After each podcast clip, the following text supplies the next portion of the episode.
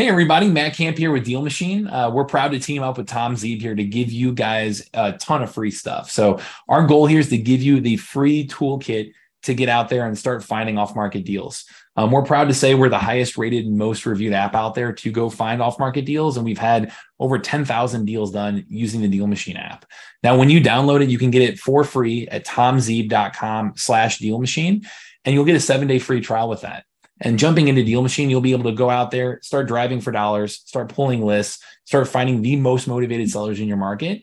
And then you can start marketing to them directly. You can skip trace, you can send them postcards, you can knock on their door. There's a variety of things that we can help you out with using our technology.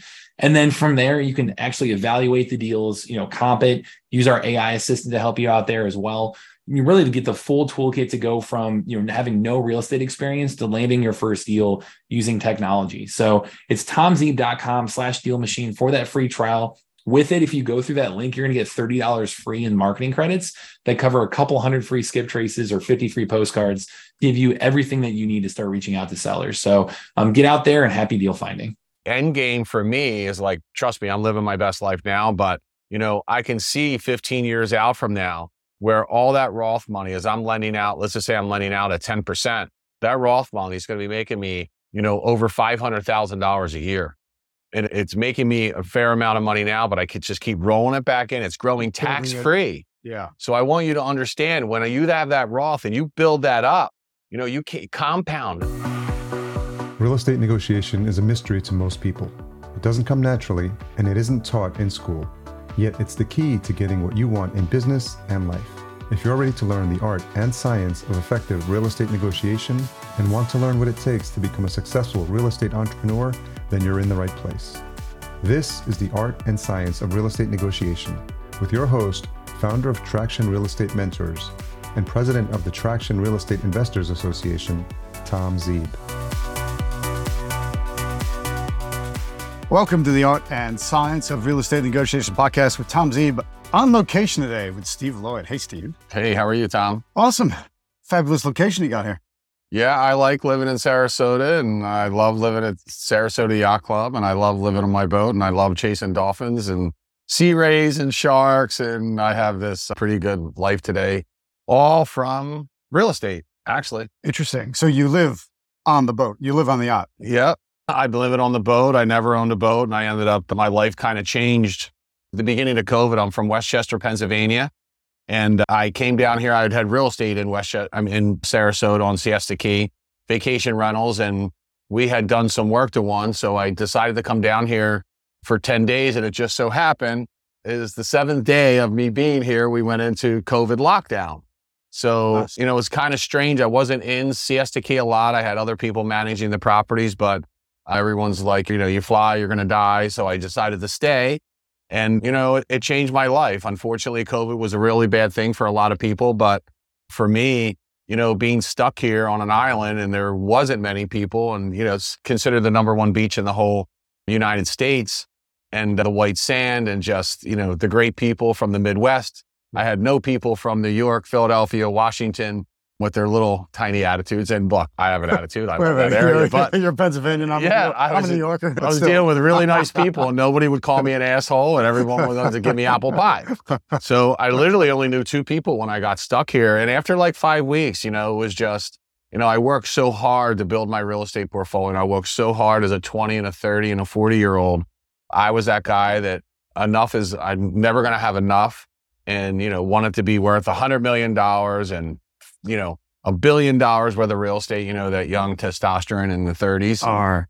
And that kind of calmed me down. And I decided to stay after five weeks. I just made my decision. I needed my life to change and get out of the real estate rat race, which I still buy, you know, big apartment buildings. We usually don't buy anything less than 30 or 40 million, but it was time for a change. I ended up losing like 60 pounds and I bought a bike and created a life here and flew back in September of that year when cases came down and uh, gutted everything in my house. I gave everything away to Goodwill. My employees came and helped me and uh, literally sold my house in a day because the, they started to rise. The real estate started rising. I literally drove back in my car, packed a couple things, brought the cross that my mom passed away with. And I brought that cross and that was it, some belongings. And I started a new life and started to meet people. And it's kind of crazy. I was looking for a house on the intercoastal, but I didn't want a big house. I was single at the time. And just the houses are just too big on the intercoastal. They're building these four, these mansions, and just wasn't for me. And I never owned a boat, never owned wave runners, never owned anything apparatuses on the water. And I saw an ad for the Fort Lauderdale Boat Show about a year after I was stuck here. And I'm like, you know what? I'm going to live on a boat.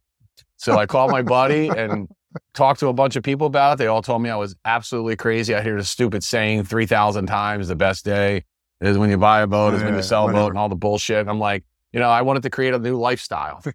and I sold a big portion of my real estate and I went to Fort Lauderdale Boat Show and I came back with a 52 foot Horizon Motor Cat. And then all my friends started coming. No one could get their hair. And I put something on social media. If anyone will come, anyone give me a haircut, I'll Nobody give you. would cut your hair during COVID. Yeah, Everybody everything was, sh- we were in lock, we were shut down. Every, Yeah. we couldn't get our hair cut. So I said, I'm just kidding around on social media. I have a following. And I said, if anyone will come cut my hair, I'll give you two nights in one of my properties, which I had eight units. Next thing, and I had 30, 40 people here. And that's where the name of my boat, my one boat, I actually have two now. One's called My Best Life. The other boat is called Our Best Life. But at that moment, at like 52 years old, I just said, you know what? I'm going to live my best life and do real estate. And I got rid of a lot of friends, a lot of friends through all the internet stuff during COVID, all the stuff going back and forth. And, I Oh. was in Marina Jacks, and then a slip came up at the Sarasota Yacht Club, a real prestigious club on the Gulf of Mexico. And it's one of the elite club marinas in Florida. And about two months ago, the guy called me and said, I got a double slip in the middle of the marina. Do you want it? And I said, absolutely. I'm in. So this is where I am now. All I'm right, having Steve. the time of my life. lots to unpack and all of that. Yeah. So, a couple of things. I've heard you say it before that you said your 50s is where it's at. So, Yeah. you're talking a major upheaval, life change at 52. Yeah. But dream come true. I mean, how many people always talk about wanting to live on a boat, dream about living on a boat? But it's usually a downgrade in a lifestyle to live on a boat rather than an upgrade Yeah. to larger than most apartments. So, what else goes behind that? I mean, how is it possible? Not just because the circumstances that happened, you saw the opportunity. How were you able to make it happen in real estate? you know, I think all your wealth is the better, you know, what you need to do in your 20s and 30s and 40s. And I think this is really important. You know, I owned a pizza shop and I was a union truck driver, but I saved in my 401k in my 20s and my 30s and my 40s. And I hear this today and just, you know, so many people, you know, that are like 28 and 30 years old and 32 and 33. And I got 30 more years to retire and they dump all their money into their entrepreneurs. They type, dump all their money into their business and all their money into the real estate. But as you know, if you have just a business, if you're just not talking real estate, you're dumping it in the biggest tax bucket hole you'll ever have. So one of the things that I did was I really saved 20 to 30% of my income that whole time. It's okay to do real estate. I mean, that's my core. That's where I made millions and became extremely wealthy. But I've always had a Vanguard account. I've always done the S&P 500. I'm not a guy that tries to pick stocks and I'm just a Warren Buffett. I've done the S&P 500. You know, Carl Fisher from Camaplan, you know, taught me a lot about self-directed IRAs. So about 38 or 39, I started moving my 401k money that was at my company. I moved it over to a self-directed IRA company, which is Carl Company. And then I started lending capital with it. And I've been building that up and I really concentrate at it. And on my savings, you know, what I want you to understand is in your 20s and you know, your late 20s, your 30s, and your 40s, you're creating what you want in your 50s and 60s. You can go screw off and go on trips and do what you know. I'm not saying not to live uh, good, but the struggle was hard. Like I was two and a half million dollars in debt when I was 41 years old. It was absolutely atrocious, but I still had that savings and I still had that IRA money that if I was going under, that wasn't going under with me. So, things that started the tank for you personally, Yeah. it wasn't all, No. it hasn't been yachts all your life. You're not, No. you're not No, born with no, a silver no, spoon in your mouth. You're a truck driver. Yep. And So I was a union truck union driver. truck driver. Yeah. Gotcha. It was, But don't we, that we- part out. we made a lot of money. Oh, sure. Yeah. And yet, And I had the pizza shop.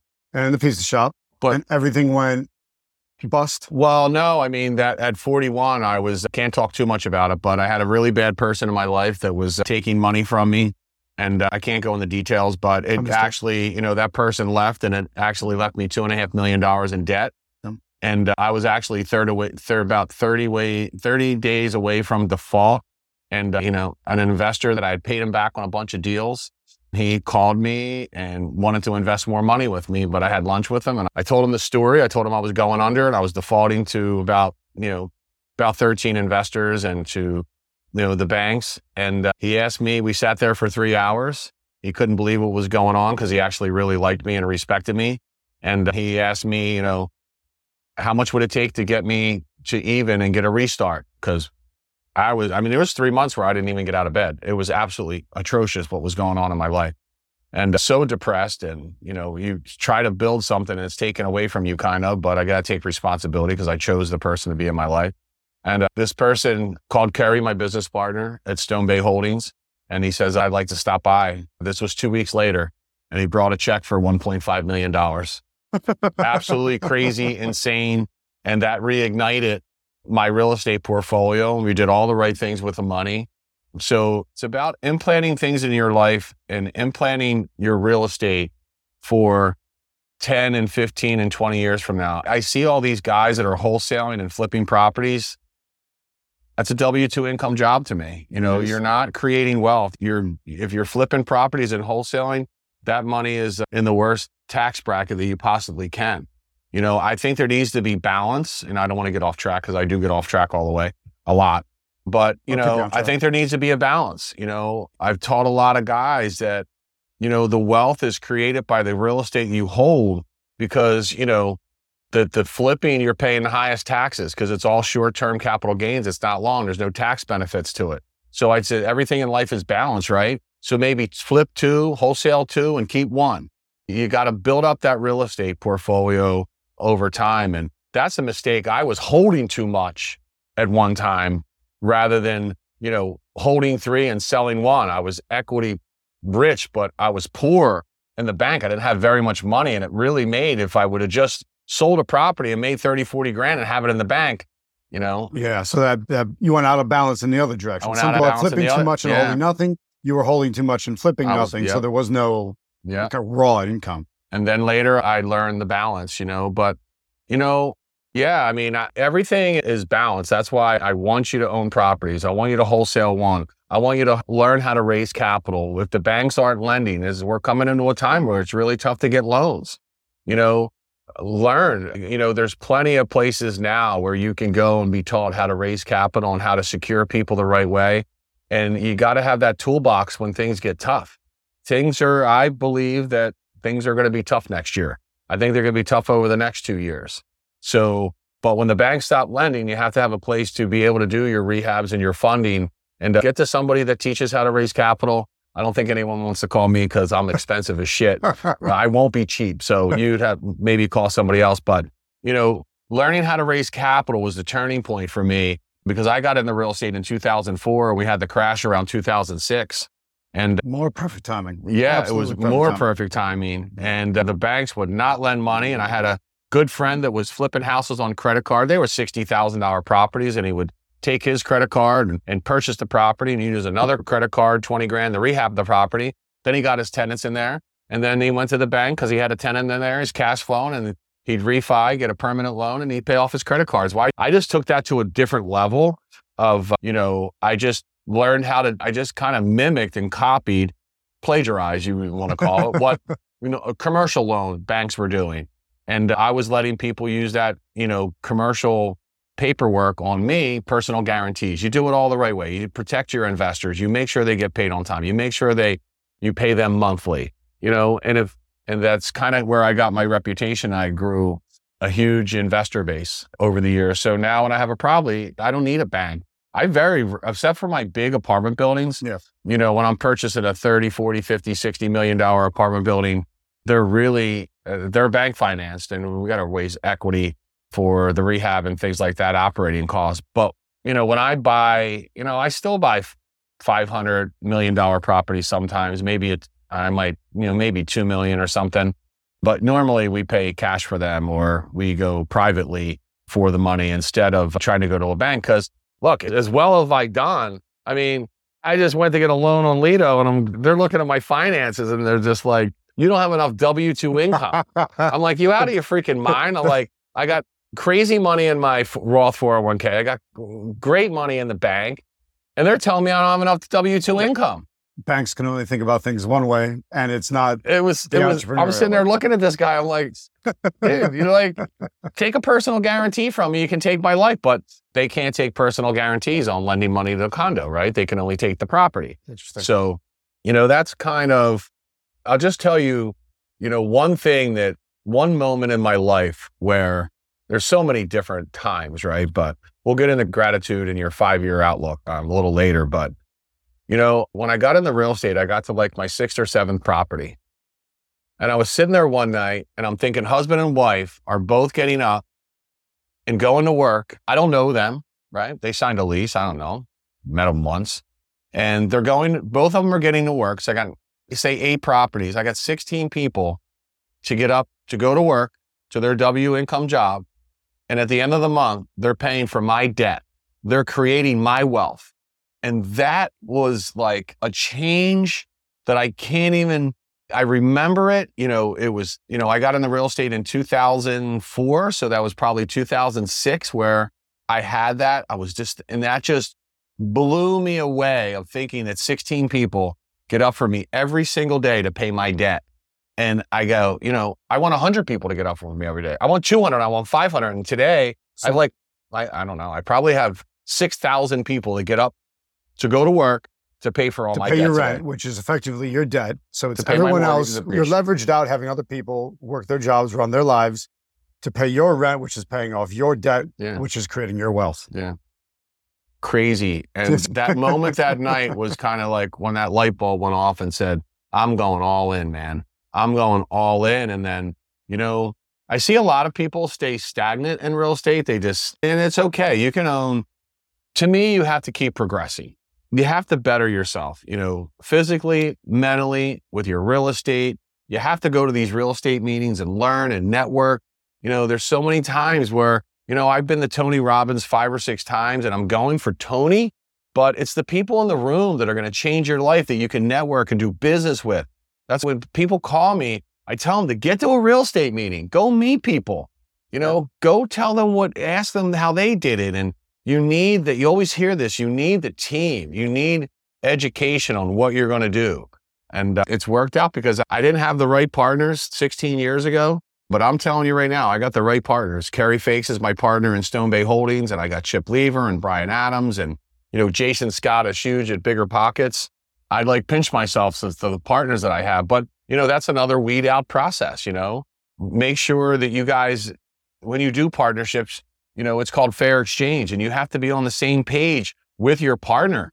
And I tell everyone that's 30 years old, they call me up and like, me and I got a partner, and me and him are gonna buy and hold properties. I'm like, oh man, you're just so screwed. And you're like, I love this guy and he loves me. I'm like, you're so screwed. that might be the problem. Like, So, uh, so because life changes every five or six years. easily, Yeah. which people don't realize when you've only had a few five or six year cycles as Yeah. an adult.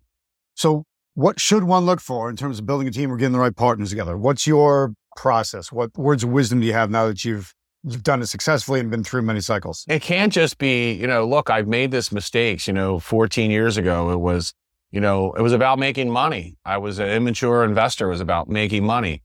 But, you know, today it's a very rigorous process to be partners with me. It's almost like just like, you know, it's, I'll call it an interview, but I have to see what his goals are, you know, where he wants to be, not in a month or two months or in five months, where he wants to be in five years, right? Because, you know, if you do some partnerships and you own five or 10 properties and you start building that equity, you got to make sure you have the agreement in five years. You're not going to want to sell the whole portfolio or I want to, you're going to, it's really hard being partners. It's difficult. I am the luckiest guy in the world to have Carrie Fakes as my partner because not always agree. God help me, or God help her. We don't always agree, but we know what the future holds for us. And we don't always look out of what we're talking about today. We're looking at what the end result is, you know, five to 10 years from now. But, you know, it's character. What are their ethics? Do they want to give to charity? You know, you're looking for that special person. And if it's the whole talk is about money, it's about creating a culture, right? I can tell you this, you know me pretty well. I've created a culture in my companies, you know, my businesses. I've created a culture with my investors. I've created a culture with my friends and the environment that I live in. You know, we just went to the Bahamas for a month. I had 25 people fly down, and they're going to be the the nicest people you ever want to meet. And if I have someone that doesn't fit into that business plan or that entrepreneurship that I'm looking for, don't force anything. Don't force anything. Get me all pumped up. I know. Tom, you're getting me I pumped know. up. I'm getting warmed up. What would you have done different? Go back and talk to the Oh, Steve of man. 10, 20 years ago. Go and talk to Steve of half your age. Talk to a 20, Mm. late 20s year old Steve. You know, that's a, I get that a lot. I, you know, I hear people say it, but I think that, you know, if you work hard and you get up every day and you do the right thing when no one's looking, that's, that's my reputation. You got to go through the hard knocks. You got to go through the problems. I think I would have definitely got into multifamilies a lot faster. I think I held, I stayed into the, uh, the single family world a little too long. I really didn't get into multifamilies and what are we in 2000? I don't even know what year it is anymore. 2023. I probably got in into multifamilies about 2000, late 17, 18. Okay. And I would have probably got in apartment buildings. I own apartment buildings and mobile home parks and apartment buildings, someone student housing campuses. I would have definitely got to multifamily faster. Faster. Yeah, because you know, if you own 10 properties and you raise the rent, you know, $50, you know, your properties just went up maybe 40 grand. But, you know, one of the apartment buildings I own today is 970 units. And when you own when you raise the rent $50 on 970 units, well, your apartment building just went up 6 million dollars. That's So- serious math. And most people don't know the tax benefits are a lot better on apartment buildings than they are our single families or the small multis. So I would recommend anybody to, you know, but I also know people that own 150 single family units are uh, pretty wealthy and they're all paid off and they started when they were 21 years old. You know, So it's customizing it for you, for what you're after. Like, I mean, if you're interviewing partners saying, what do you want five years out, 10 years out? yeah. It's the same idea, which I think people need to stop and think about. Where are you at today? What do you want to be doing? Yeah. Is it multi units? Is it something different? But it doesn't matter what it is, as long as it achieves the goal. You want to live. Yeah, it doesn't really matter what it is. I mean, it has to be like, look, I, you know, my partners that I buy apartment buildings with, they fully understand that I'm not going around the country chasing properties. I'm Yeah. not doing it. It's just not what I'm good at. Right. Well, there's a, we'll come back to what I'm not good at. Right. So what I am good is at raising capital. Okay. Okay. So when they find an apartment building, they call me and they go, Hey, we need X amount of dollars and we'll give you X amount percentage of the back end. Usually our apartment buildings are 60, 40 split. So I get a nice piece of the back end but they know that they can't say to me a year later, you know, you didn't go to the property and evaluate the property and go through the units with us and you shouldn't get as much money. No, I tell people straight up, I'm only good for one thing, right? I'm only good for money and that's it. Gotcha. I don't want to go evaluate properties, but you know, that's where you have to make sure everyone's on the same page because I believe that it's fair exchange, right? And that's, you just have to get everything on the table, exactly whose roles, who's doing what in the company. What are your responsibilities? Carrie Fakes knows exactly what her roles and responsibilities are. And I know exactly what my roles and responsibilities are and they responsibilities are, and they really don't change. And you're focusing on your strengths, not your weaknesses. She's Yep, focusing on her strengths, Yeah. not her weaknesses. So Carrie uh, balance is is there. amazing at the accounting, the tax returns, the K1s, all the shit that I don't want to look stand at. to deal with. but you know, when an asset comes up, and you know, I have about 13 strategic partners today that I do business with, and the strategic partner is that person that goes and finds assets, and then they call me and they go, "Hey, do you want to do this deal?" So I only deal with about 13 people, but you know, we were you talk about building out the team while you're strong at raising money, but you Yeah. leave the other parts. So I don't get it right. I'm sorry. I got a little That's there. right. Um, you know, Carrie is everybody that we hire in our company. What is your strength? What are you here for? What are you good at? What do you love to do? That is one of the questions that Carrie asks. If you're in this company, what would you love to do for this company? So, and they just can't say everything. You know, when they get the specific, whether it's Yeah. bookkeeping and the accounting part or just a general administrator, you know, we had a girl that she was amazing. She was just goes, I love administration work. I want to be your assistant. Awesome. I don't want to do accounting and bookkeeping and all these other things. But and she was really good at what she do. But she we inter- that was a little crazy. We would have interviewed about 33 people that time. She was a 30, 33rd or 34th person. And she goes, I love being an administrative this assistant. And she got the job. Done. Nothing wrong with knowing your place. Yeah. What you're good at, what you're not. Oh, that's something you wanted to mention. Mm. Oh, I mean, you're good at raising money, good at doing real estate deals, good at being excited. What are you not good at, Steve? I'm not good at the accounting. I'm not good at evaluating deals. Oh, interesting. You'll raise the money for the deal, but not evaluate it. Yeah, I don't. uh, We, I mean, I look at, we go through them, but it's not my real strong point. Mine's raising capital, man. Mine's raising capital and making money on my money. I am very good at structuring note deals. I'm very good at lending capital. I'm very good at structuring what I think we deserve in a deal, right? So I have superpower strengths. I'm really good with people. Hmm. I'm really good with my investors. Man, for a second there, I didn't think I was worth anything, but I'm, Nonsense. I'm really good at sitting with people and talking to them. And I can read somebody, whether they're an asshole within three minutes or you know. if we're going to be a partner or we're not, right? Yep. So the reason why you're good at that is there's reading of people. Are there tells that you're looking for? Are there things that pop up, patterns you've seen? Yeah, I mean, not everybody fits in what your goals are and what your future looks like. I mean, I turn investors away. If they don't, I go, what are you looking for? It's almost today, it's almost like an interview, right? I don't, you know, Hmm. we've been doing this a long time. So it's not like I'm looking for investors. But when I do have one that comes to me, I actually really interview them and I tell them what our company is about and what we're doing. And it's almost like I really am. I want to make sure that, you know, what they're looking for meets what they're looking for in their investment goals. I've had a couple people, they were a little arrogant, they were a little cocky, they were a little like, I'd like to have more of a return. And I'm setting my ways it. It's this or it's nothing. You know, I'm not for everybody, right? Every relationship's not for everybody. So that's, you know, what we have to realize. And I'm really good at self directed IRAs, and it really benefits Carrie and I of structuring deals with our self directed IRA. And, you know, look, I just, this is probably to me, there's many things that I know and I could talk about, but, you know, I really hope in your late 20s and your 30s, you are maxing out that self directed 401k. If you don't have enough money to, you kind of need some money to move it over to self direction. But I'm just, let's get to the point. I can tell you today, my wealth is repetitive wealth, is I keep getting paid over and over of that mailbox money. I'm really good at the notes, but what I want to explain to you is people don't understand. I always go, you know, start saving, start putting in a Roth, but it's 30 years away. That's okay though, because when you make, there's a big difference. If you can save up that money to get to, you know, 50 grand, 100 grand, 200 grand, you know, when you're making 10% on 100, you make 10,000 a year. But if you can get it to 200, you're making 20 grand. If you get it to 300, you're making 30 grand. But you can also, if you structure your 401k right, whether you have employees, you don't have employees, there's, there's limits to everything. But I'm telling you, it's something that I focused on the past 30 years. My, my Roth, I had a traditional for a while. I moved it to the Roth about 10 years ago. My money's all Roth. I'm telling you, I make crazy money on the interest. And, you know, the end game for me is like, trust me, I'm living my best life now, but, you know, I can see 15 years out from now where all that Roth money is I'm lending out, let's just say I'm lending out at 10%. That Roth money is going to be making me, you know, over $500,000 a year.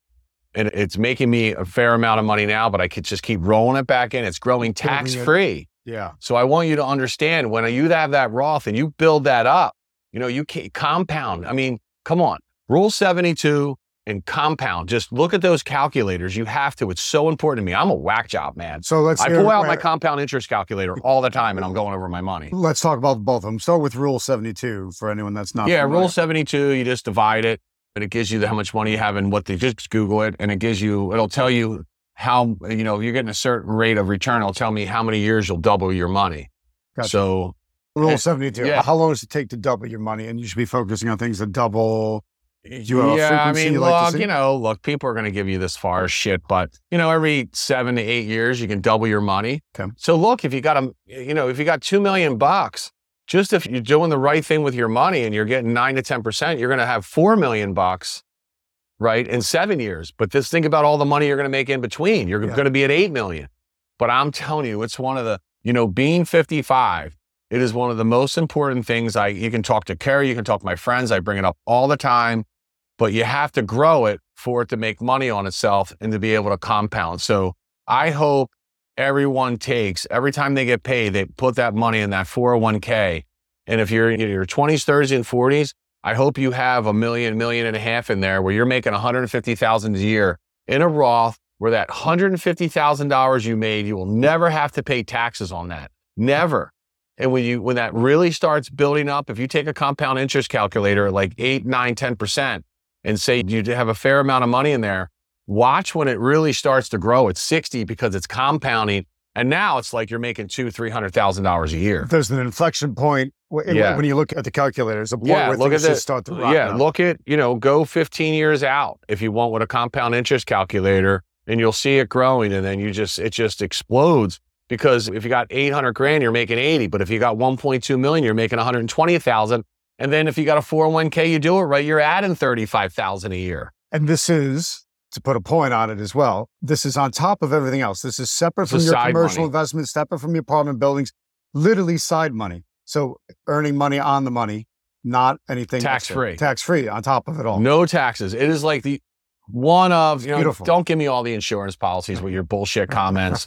I'm just telling you, you can go do your insurance policies. You can tell, you can pay that insurance agent, but everyone has different. I don't have any children, unfortunately. You might have an insurance policy with a whole life. I don't know. Sure. But for me, being single with no kids, unfortunately, you know, it's a Roth 401k. And I know in the next eight years, I will be able to take four to five hundred thousand dollars a year, completely tax free, coming out of that account, coming out of that account, totally tax free. because you spent the time building it Yep. now. And if, right. And if you don't like that self-directed IRA, go find a product that will grow tax-free. And even when you pull it out, it's tax-free. Yeah. So, you know, I know some guys are going to make comments and say, oh, I got this insurance policy and I can borrow off my own money and I can borrow for two and 3%. And, you know, that's great, for you, but it's not for me. Gotcha. You have different. I know a lot of insurance agents playing golf today.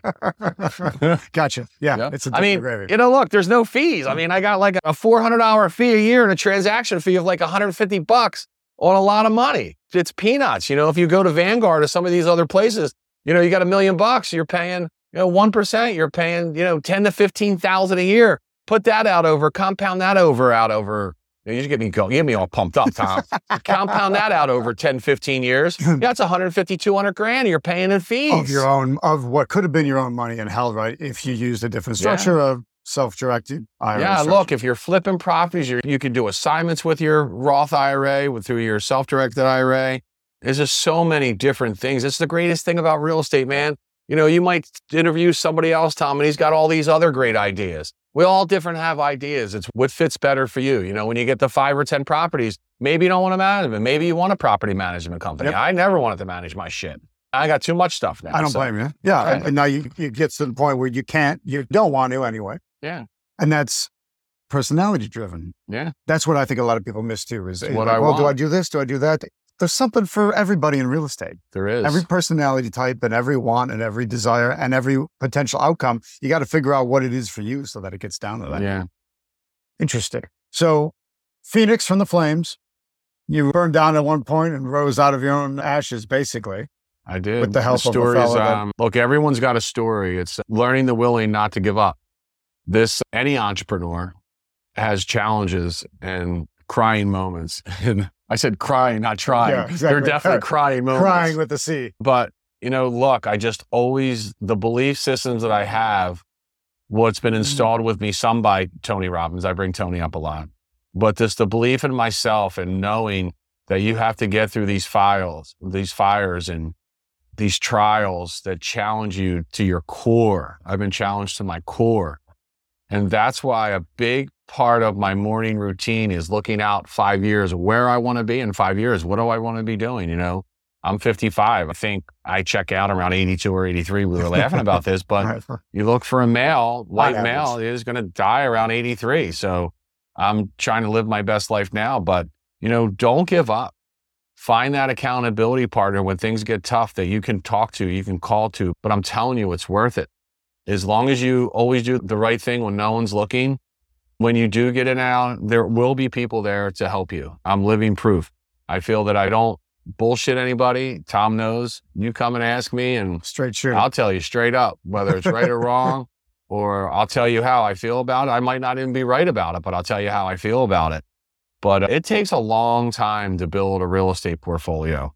And one thing that we were talking about earlier before the interview started, you know, we started talking about a little bit of negotiation. Yeah.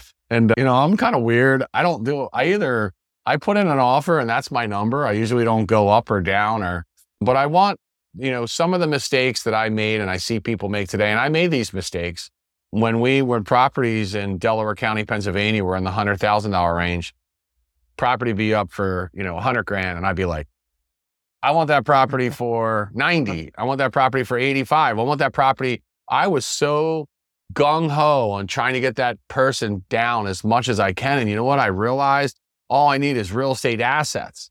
So if that property, big mistake I made, if that property was a hundred grand, you know what? Yeah, you should get something off it. If you're going to keep, if your objective is to keep that property for 10 or 15 years, I'm telling you, it doesn't matter whether you pay 92, 94, or 97 for that property because 15 to 20 years from now, that property is going to be worth 160,000. You don't want to lose it in a bidding situation, in a bidding war where someone ends up paying, you know, 97 and you offer 96. What was the point? What was the point? Yeah. Because 15 years from now, it doesn't matter. Build assets, the ability to tax benefit for your life. But I mean, today I'm probably part of, you know, I think it's somewhere in the 350 to 400 million dollars worth of assets. It's huge. And, you know, I'm not buying as much as I used to, but well, I talk out, but we did, we say are that, buying a just lot. bought something. Yeah. We are buying a lot, but just keep buying. You know, keep it organized. Get a great bookkeeper. I mean, when I started out, you know, I didn't know accounting. I didn't want to know the bank statements and do all that bullshit. I hated it, right? I went and got an amazing, well, first it was a bookkeeper, then Carrie became my partner, which who knew accounting. But before Carrie, I just had a, I knew the first thing I had to hire a decent bookkeeper because you got to keep the whole foundation straight with your taxes and your K1s and knowing that when you sell a property and you make 50, you better believe that 40% of that money is going to the government if you're flipping and wholesaling. A little different when you're buying and holding, but the tax benefits that you can create are just amazing. It, people come and they talk to me and they ask me everything that I do and they go, wow, you make it sound so simple. and I'm like, it's hard, but it's simple. When someone comes to me and they go, we got this deal and I want to do this to it. We're going to do this to it. And then we're going to end up doing this to it. I'm like, I'm out. I don't want complicated, complicated. things. It is not hard to build a real estate portfolio. It's not. I think you better say that again. It's not. Yeah, it's it's hard. really not hard to build a real estate portfolio. It's just, I think another mistake I made in the early part of I owned a lot of real estate at Temple. We bought too much too fast. Okay. Too much too fast never works in life, right? Why did you buy too much too fast? Well, I wanted to be a multi-million. Yeah, Yeah. all of it. I wanted to be a multi-millionaire. I wanted to get, you know, I didn't want to own three properties. I wanted to own 20 properties with two years. I'm going to buy 15 this year. I'm going to buy 20 this year. All right. And I'm telling you, the more, when I really created wealth is where I got more organized and I slowed down a little bit and let things mature. But, you know, this is a mistake. Let me go the five minute mistakes that Steve has made. Uh, Steve used to own the title company, the construction company, used to own the property management company. I owned all this. Uh, Like I need, I thought I needed to own everything within the development of real estate. yeah. You know what? I wasn't making any money. I was so diluted with my time and not being able to pay attention to each facet of each company. I mean, that's part of the reason why I think that didn't drive me to be broke, but the other crap did. But, you know, trying to own everything and every piece of the puzzle doesn't work either. I, these guys come in, they're like, I own this and this. And I'm mm-hmm. like, all right, so, you know, I'm, I can be an idiot. I'm like, mm-hmm. all right, so how much money are you making? Yeah. Tell me how much money you're making. Like, I get it out of them. I like pull the Tony Robbins, I pull it out of their heart. They ain't making shit because they're so diluted instead of concentrating on the one or two things, right? I think that, you know, guys come in, they own real estate, they own this part, they own mm-hmm. this, they're in, the, in this. And I'm like, it's all bullshit to me, right? Because I think it's hard enough to run one company than run five or six companies. Yes. I believe today, like I'm going to own an ice cream store, but it's after already after I want to sounds like an a- ice cream store. That sounds like a passion. I got a guy be- that wants me just to. because It's, you. it's amazing like ice cream, but Yeah. yeah. this is totally blow money. This shit's just picture. I got a. I'm we're flying down the Gulf of Mexico, and I'm going to throw a hundred thousand dollars out in the Gulf. But I want some free ice cream. I love ice ice cream. So uh, Why do you I think though it might? you know, once You you the Midas touch with ice you cream? know, once you get the money, the cash flow, then you can invest in other things. I believe that's how it's worked for me. I'm glad that I woke up and took all those businesses away and I focused on the one or two things that I was good at and we built the companies. Now we have, we do really well. And now I got like, you know, look, I'm serious about what I invest in, but you know, I can throw a hundred over here or 200 over here and not have to worry about it. But it needs to be your core. You need to stay focused. That I think is an enormous lesson that also doesn't sound like it's an enormous lesson, but most people are spreading themselves too thin. They think they have to do a little bit of everything. Mm. People brag about being a serial entrepreneur or serial business, which effectively means they're not focused on anything. And that lack of focus is what's stopping them from being able to move ahead. There's only so many things you can do in a given day, Yeah. particularly if you got family and friends and this and that. I tell you, I got Get so many, so many people that I've helped and I've helped train and mentor, and I tell them this shit, you know, and they're the hungry 30 year old and, you know, they come back to me, you know, not even in two years, way sooner than two years. And, uh, you know, got my buddy out in Chicago. I told him not to buy a bar, build real estate. He's flipping, making money, buys a freaking bar. And guess what? That bar didn't do too well.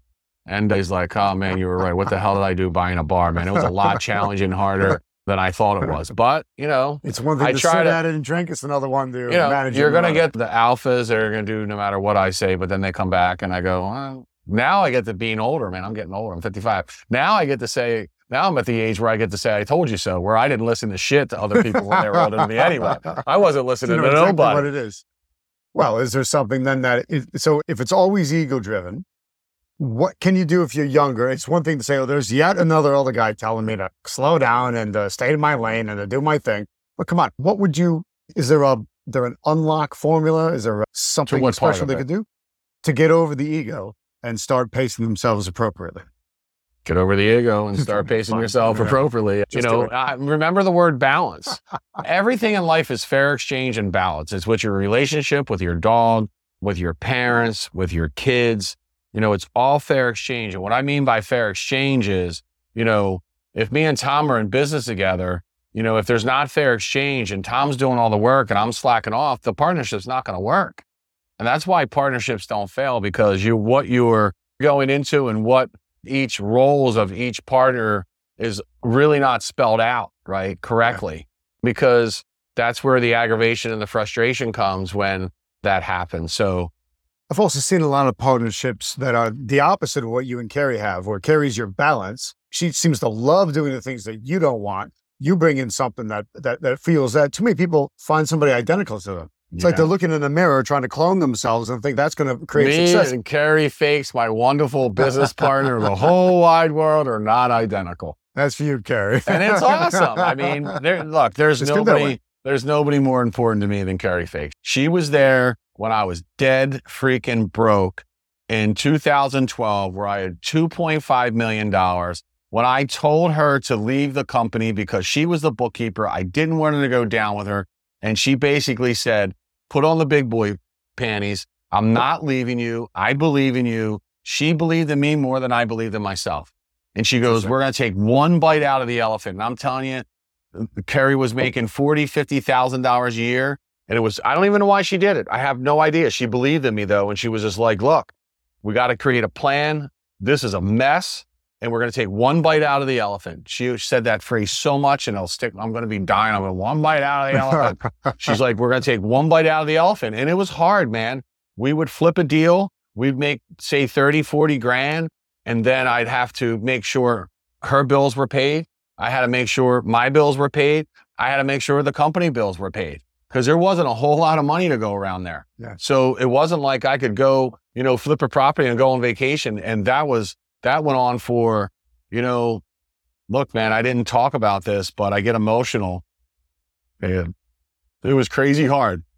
I was two and a half million dollars of debt. And that guy came through and wrote a $1.5 million check. And it took five years. And it took the two guys that still believed in me and came to me. And two guys asked me to get in the apartment building world. And, you know, this wasn't, you know, a $500,000 deal. And Brian Adams came to me and said, Hey, can you do this deal with me? And I put up $5.5 million. And, uh, you know, we bought that thing for 27 and a half million. We put 2 million into it. And 12 months later, we sold it for 41 million. And uh, I made $5.5 million Carrie had her share. We paid back our investors. We got all caught up. Every single penny I owed to investors, I wrote a check with all their back interest and everything I owed them. And uh, it changed my life forever. So, and I, you know, when I go back earlier in this interview, I said, always do the right thing when no one's looking. Never screw anybody. And it's something I never did. And I think that moment in life was the only reason that happened. And then we just, you know, I bought one in chip and five months later we sold another one. And then we bought three or four more going back, you know, four and a half, five years. We ended up owning like 13 or 14. I couldn't even believe I'm, you know, I'm buying, you know, the one apartment building we bought, you know, two years ago was 75 million. It's worth 130 million today, but it was brutal. So you got to believe, you got to have the right people around you. You got to never give up it's not as hard as I made it. I guess it is, but it was humbling. But, you know, it's the gratitude. Five minutes, Tom. Every single morning, I'm telling you, I never, ever miss a morning of say, being grateful for Carrie, the people in my life, for what I have, what I live, where I'm going.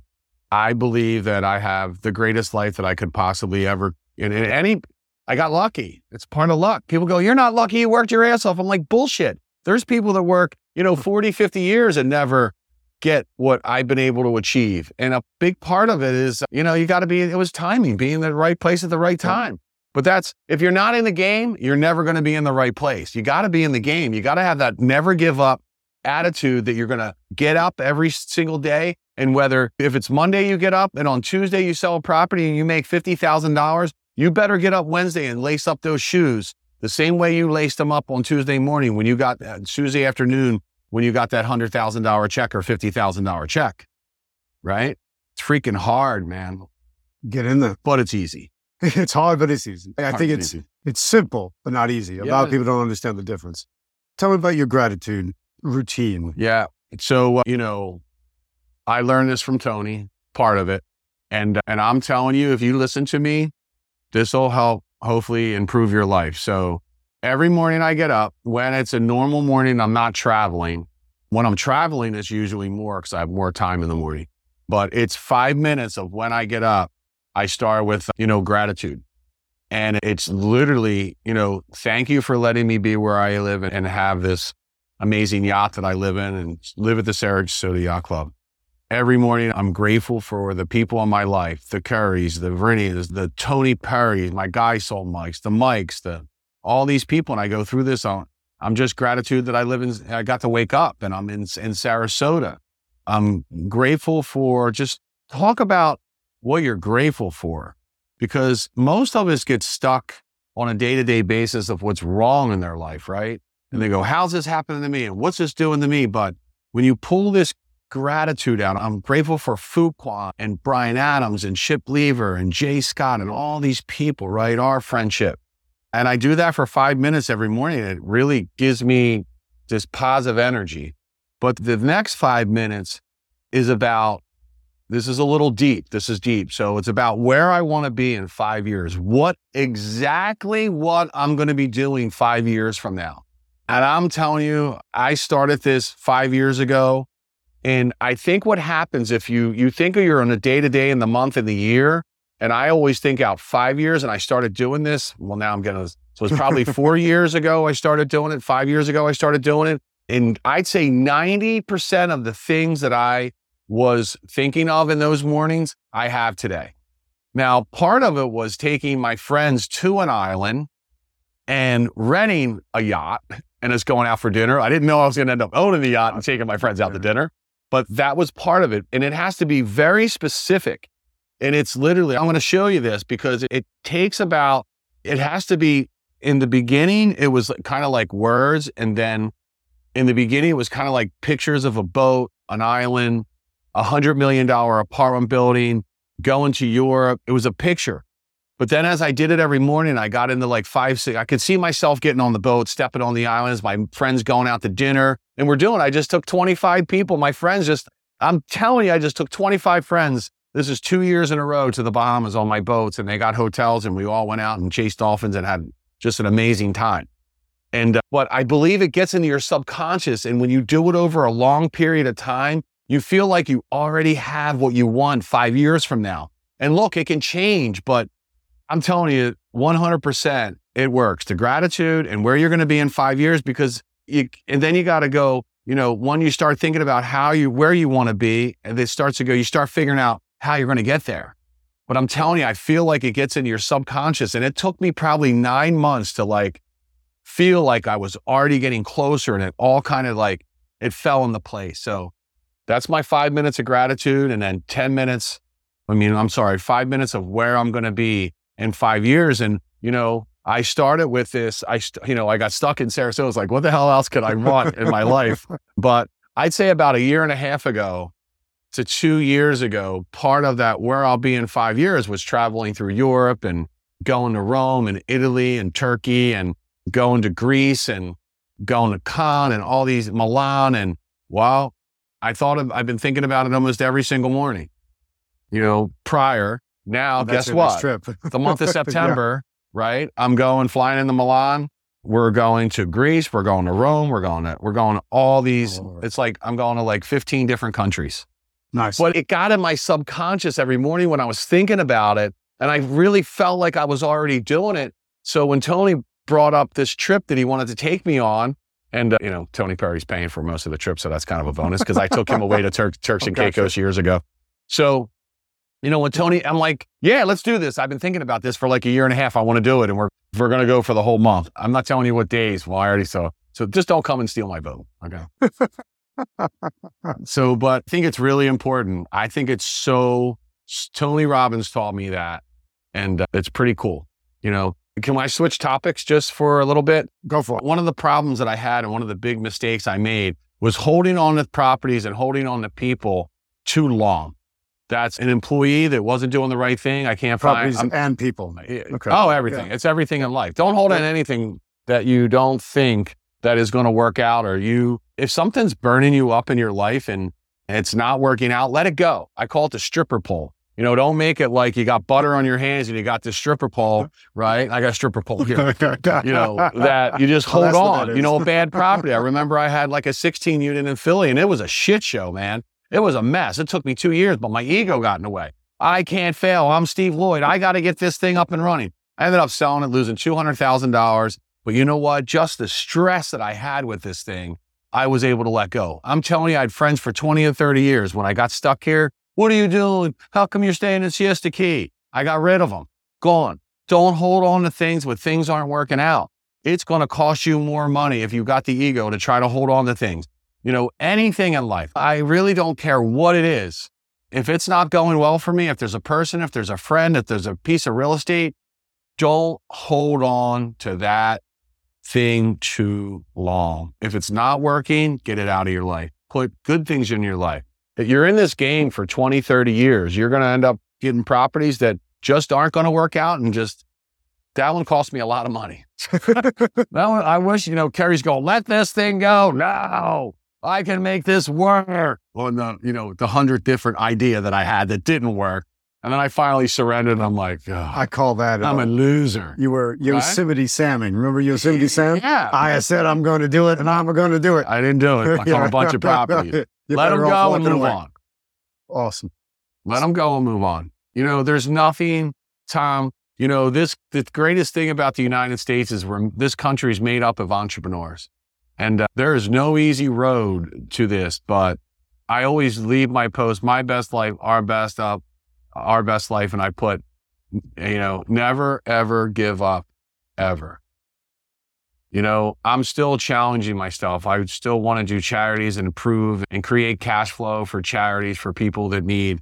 Me and Carrie do a lot of it. We're going to do more this year and keep growing these, helping these foundations and uh, just never ever give up ever. Nice. Steve Lloyd, totally awesome. Thank you. Thanks, buddy.